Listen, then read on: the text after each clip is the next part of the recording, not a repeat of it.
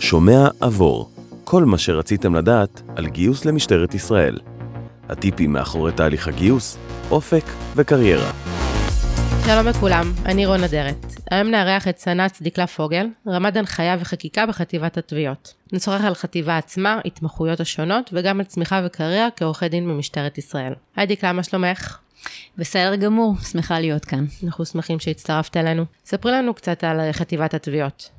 טוב, אז חטיבת התביעות היא אחת מזרועות התביעה במדינת ישראל, למעשה הזרוע הגדולה מכולן. אנחנו מגישים 90 אה, אחוז מכמות התיקים אה, הפליליים במדינת ישראל, וכ-99 אחוז מכמות אה, תיקי התעבורה. למעשה אנחנו מדברים על כמות של כ-40 אלף תיקים פליליים בשנה וכ-100 אלף תיקים אה, בתחום התעבורה. למעשה התביעה המשטרתית היא חטיבה בתוך משטרת ישראל.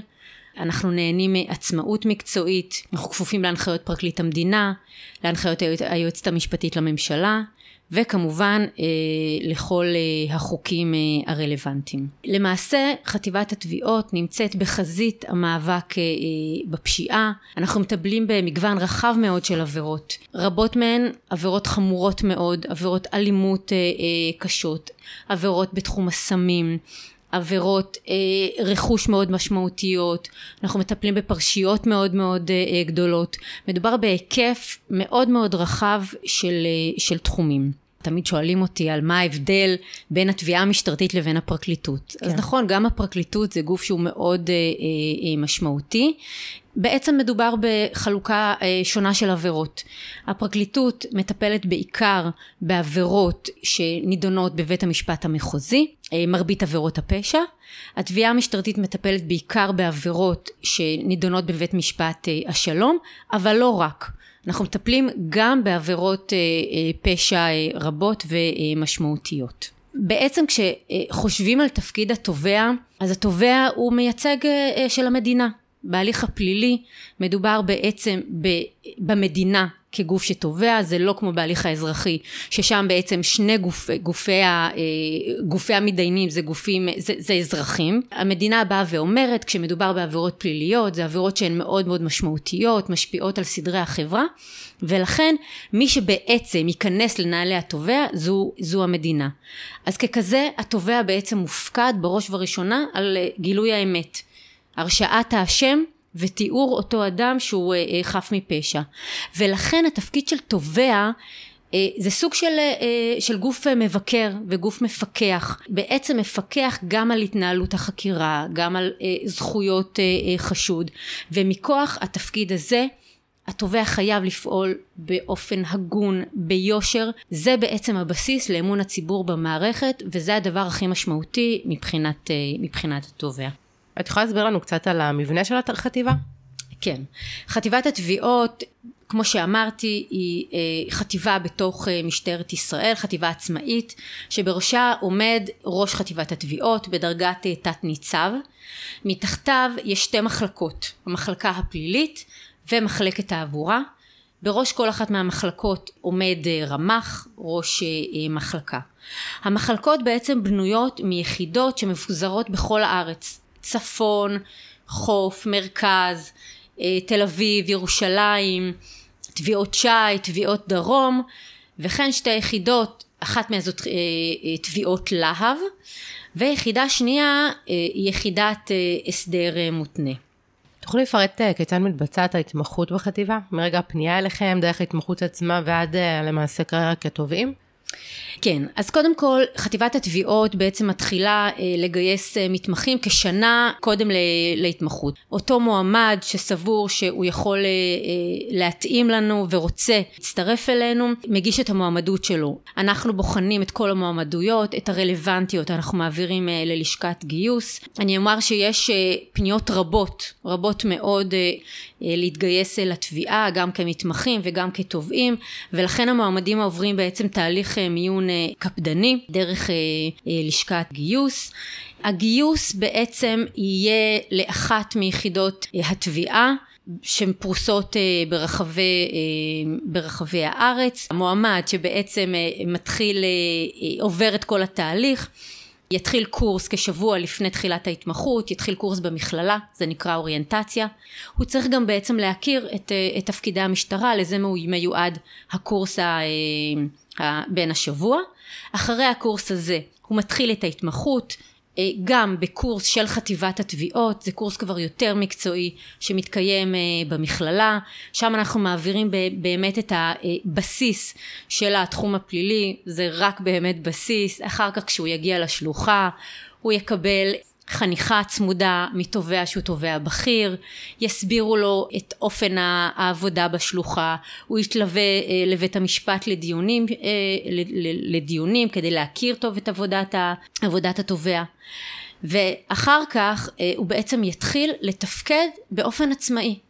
חלק מהמתמחים יופיעו בהליכי מעצר, חלק מהמתמחים יופיעו ממש בניהול תיקים, בהקראות ובטיעונים אה, לעונש. אה, יש בעצם מגוון של תפקידים אה, ותחומים שאותו מתמחה יכול, יכול לבצע.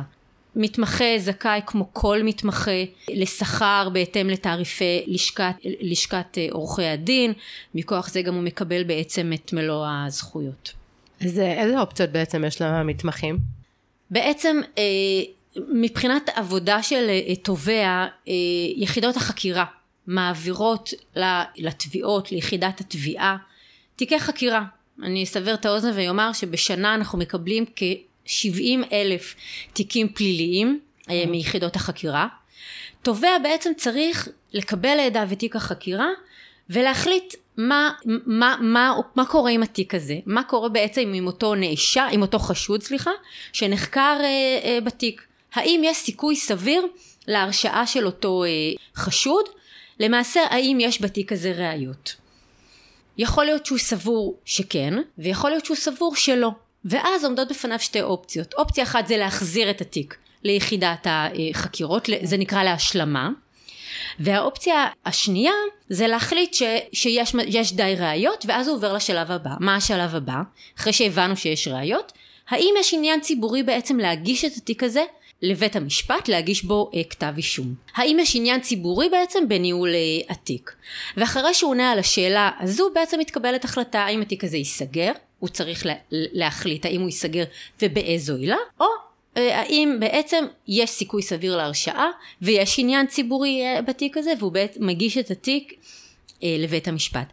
צריך לומר שיש גם אופציה לטפל בתיקים האלה בהליך מהיר. מה זה הליך מהיר? אירוע שהוא מאוד מאוד חמור, או אירוע שמבוצע על ידי אדם שהוא מאוד מסוכן לציבור, ואז התיק בעצם מוגש לבית המשפט, עוד פעם, אחרי שאנחנו מבינים שיש סיכוי סביר להרשעה, ודאי שיש עניין ציבורי, הוא מוגש לבית המשפט בסמוך למועד ביצוע העבירה. ואז בעצם התביעה מבקשת להגיש את כתב האישום ומגישה אותו יחד עם בקשת מעצר. למה? כי אותו, כי נשקפת מסוכנות מאותו, אה, מאותו חשוד. לציבור. לציבור. למעשה 35% מהתיקים הפליליים שאנחנו מגישים בהם כתבי אישום, אלה תיקים שאנחנו מגישים אה, לצידם בקשת, אה, בקשת מעצר וזה בעצם מעיד על תיקים שהם תיקים, אה, שהם תיקים אה, חמורים. גם בתעבורה דרך אגב אנחנו מבצעים את זה, שם אנחנו מגישים כ-1800 תיקים בשנה יחד עם בקשת מעצר.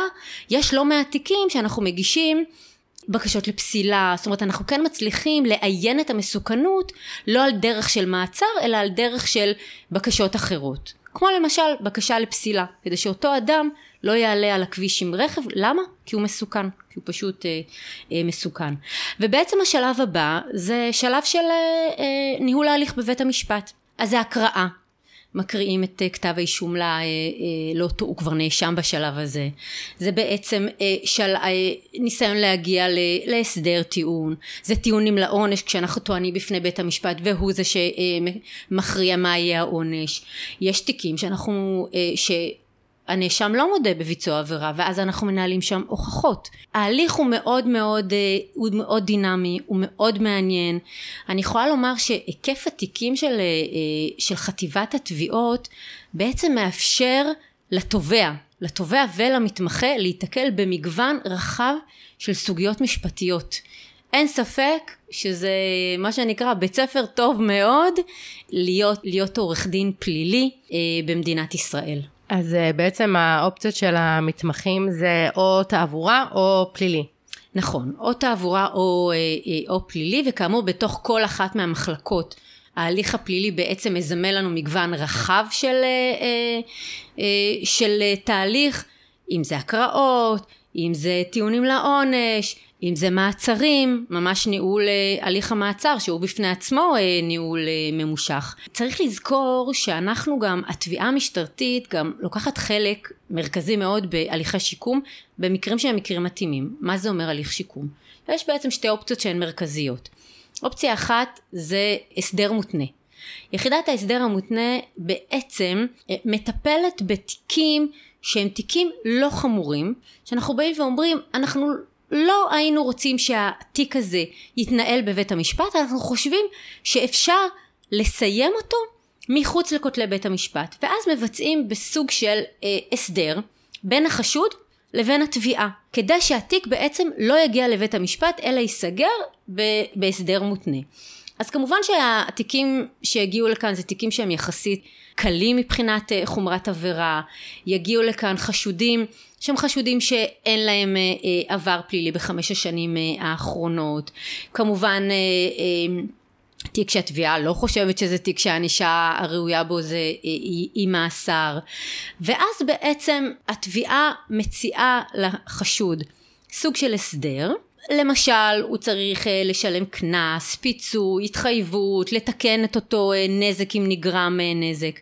אותו חשוד צריך להסכים להסדר ולאחר שבעצם מקוימים תנאי ההסדר התיק הזה נסגר. זה סוג... ומי מאשר אותו? בית המשפט? יש, לא, לא, זה לא מגיע בכלל לבית המשפט. זה אה, הליך שמסתיים בתוך יחידת התביעות. Mm. בתוך יחידת הסדר מותנה על שלוחותיה, אה, ראש השלוחה או סגנו הוא זה שבעצם מבצע את, ה, את ההסדר הזה. ואופציה נוספת זה בית משפט קהילתי.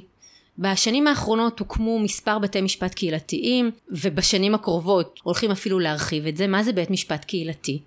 זה בית משפט ייחודי שאמור לטפל באופן הוליסטי באותו נאשם. שם, בניגוד להסדר המותנה, יגיעו לבית המשפט הקהילתי באמת נאשמים שיש להם עבר, הם רצידיביסטים, סביר להניח שאם הם יורשעו בכתב האישום אז הם ייכנסו אה, לכלא, וברור לגמרי שהם כנראה מבצעים עבירות על רקע מסוים, על רקע התמכרותי, אולי כל מיני בעיות שיש להם בבית. ובית המשפט הזה מגייס את כל הגופים במדינת ישראל, אה, גופים, גוף, גוף רווחה וגופים שיכולים אה, אה, לסייע, כמובן יחד עם התביעה שאמורה להביע הסכמה להליך הזה ומנסים לעזור לאותו, לאותו נאשם. זאת אומרת לשקם אותו גם ולא רק... אה, בדיוק, מתוך איזושהי מטרה שאם הוא יעבור הליך, דרך אגב הליך מאוד ממושך, כן. מאוד מאוד לא פשוט, אבל עם ליווי צמוד, אם הוא יעבור את אותו הליך, סביר להניח שהוא כבר לא יחזור לבצע עבירות. אה, וזה בעצם באמת אינטרס, אה, אינטרס של כולם. אז גם פה התביעה לוקחת חלק שהוא מאוד משמעותי. ומתוך כל אלה, אני רוצה להגיד שהמתמחים בחטיבת התביעות הם בעצם חלק בלתי נפרד מהעבודה השוטפת של שלוחה ושל uh, תובע. הם מכינים את כתבי אישום, הם מופיעים בבתי משפט, כמו שאמרתי, גם בהליך מעצר, גם בדיוני הקראות. יש להם את האפשרות להתנסות בהליך הפלילי, ללמוד אותו, להכיר אותו, ו, uh, וכאמור היקף רחב של תיקים, ריבוי סוגיות, מעמיד אותם וחושף אותם באופן uh, מיטבי לעבודה בתחום, בתחום הפלילי. אז במה זה שונה מתמחויות בסקטור הפרטי או בסקטור הציבורי אחר? אז, אז קודם כל המתמחה כאן אה, מייצג את, ה, את המדינה. כמו שאמרתי, אה, התביעה היא, היא הגוף התובע אה, בהליך אה, הפלילי ומכוח זה זה כמובן מחייב אה, אה, את אותו מתמחה לשקול את השיקולים הרלוונטיים. בראש ובראשונה, גילוי האמת. העובדה שאנחנו נגיש תיקים אחרי שאנחנו בטוחים שיש אה, סיכוי אה, סביר אה, להרשעה. העובדה שברגע שאנחנו מגלים כל מיני אה, סוגיות שיכולות לסייע להגנת הנאשם, אנחנו מיד אה, נחשוף את זה. למה? כי המטרה שלנו זה לנהל הליך שהוא הליך הוגן והליך, והליך ראוי שמטרתו להגיע לחקר האמת. בהליך, במגזר הפרטי אז כמובן שהעורך דין הוא בעצם סנגור של אותו נאשם. בסקטור הציבורי יש מגוון רחב של של עבודות מתמחים, בין היתר ייעוץ משפטי. כשמדובר בתביעה אז אני חושבת שבאמת שני הגופים אה, אה, המרכזיים שזה הפרקליטות והתביעות הם הגופים המרכזיים שגם אה, מגייסים אליהם מתמחים שמבצעים את העבודה כתובע כפרקליט לכל דבר. והמתמחים בוחרים בעצמם את ההתמחות שהם רוצים לבצע?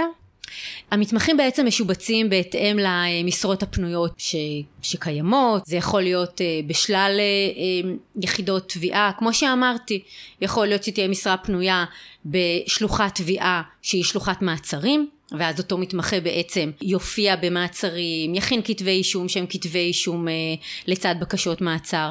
ויכול להיות שיהיו משרות פנויות בשלוחות אה, אחרות שהן שלוחות למשל שמבצעות אה, הקראות שמגיעות להסדרים שיש אה, טיעונים לעונש. בכל מקרה כך או כך אין ספק שהמתמחים בחטיבת התביעות ייגעו במגוון רחב של סוגיות משפטיות שתעלנה ועולות בכל אה, שלוחה יש לך אה, טיפים למתמחים החדשים? למועמדים שרוצים להגיש מעמדות? כן, קודם כל אני חושבת בראש ובראשונה זה התשוקה, הרצון וה, אה, וההבנה שהתפקיד של חטיבת התביעות הוא תפקיד מאוד מאוד משמעותי. אני חושבת שמתמחה שככה ירגיש אה, נגיעה ורצון ותשוקה להליך הפלילי ימצא עצמו מאוד מאוד נהנה, מאוד מסופק, מאוד מתעניין בתפקיד. התפקיד הוא, הוא לא פשוט, הוא דורש השקעה והוא דורש שעות והוא דורש רצון ללמידה והמון המון המון אחריות.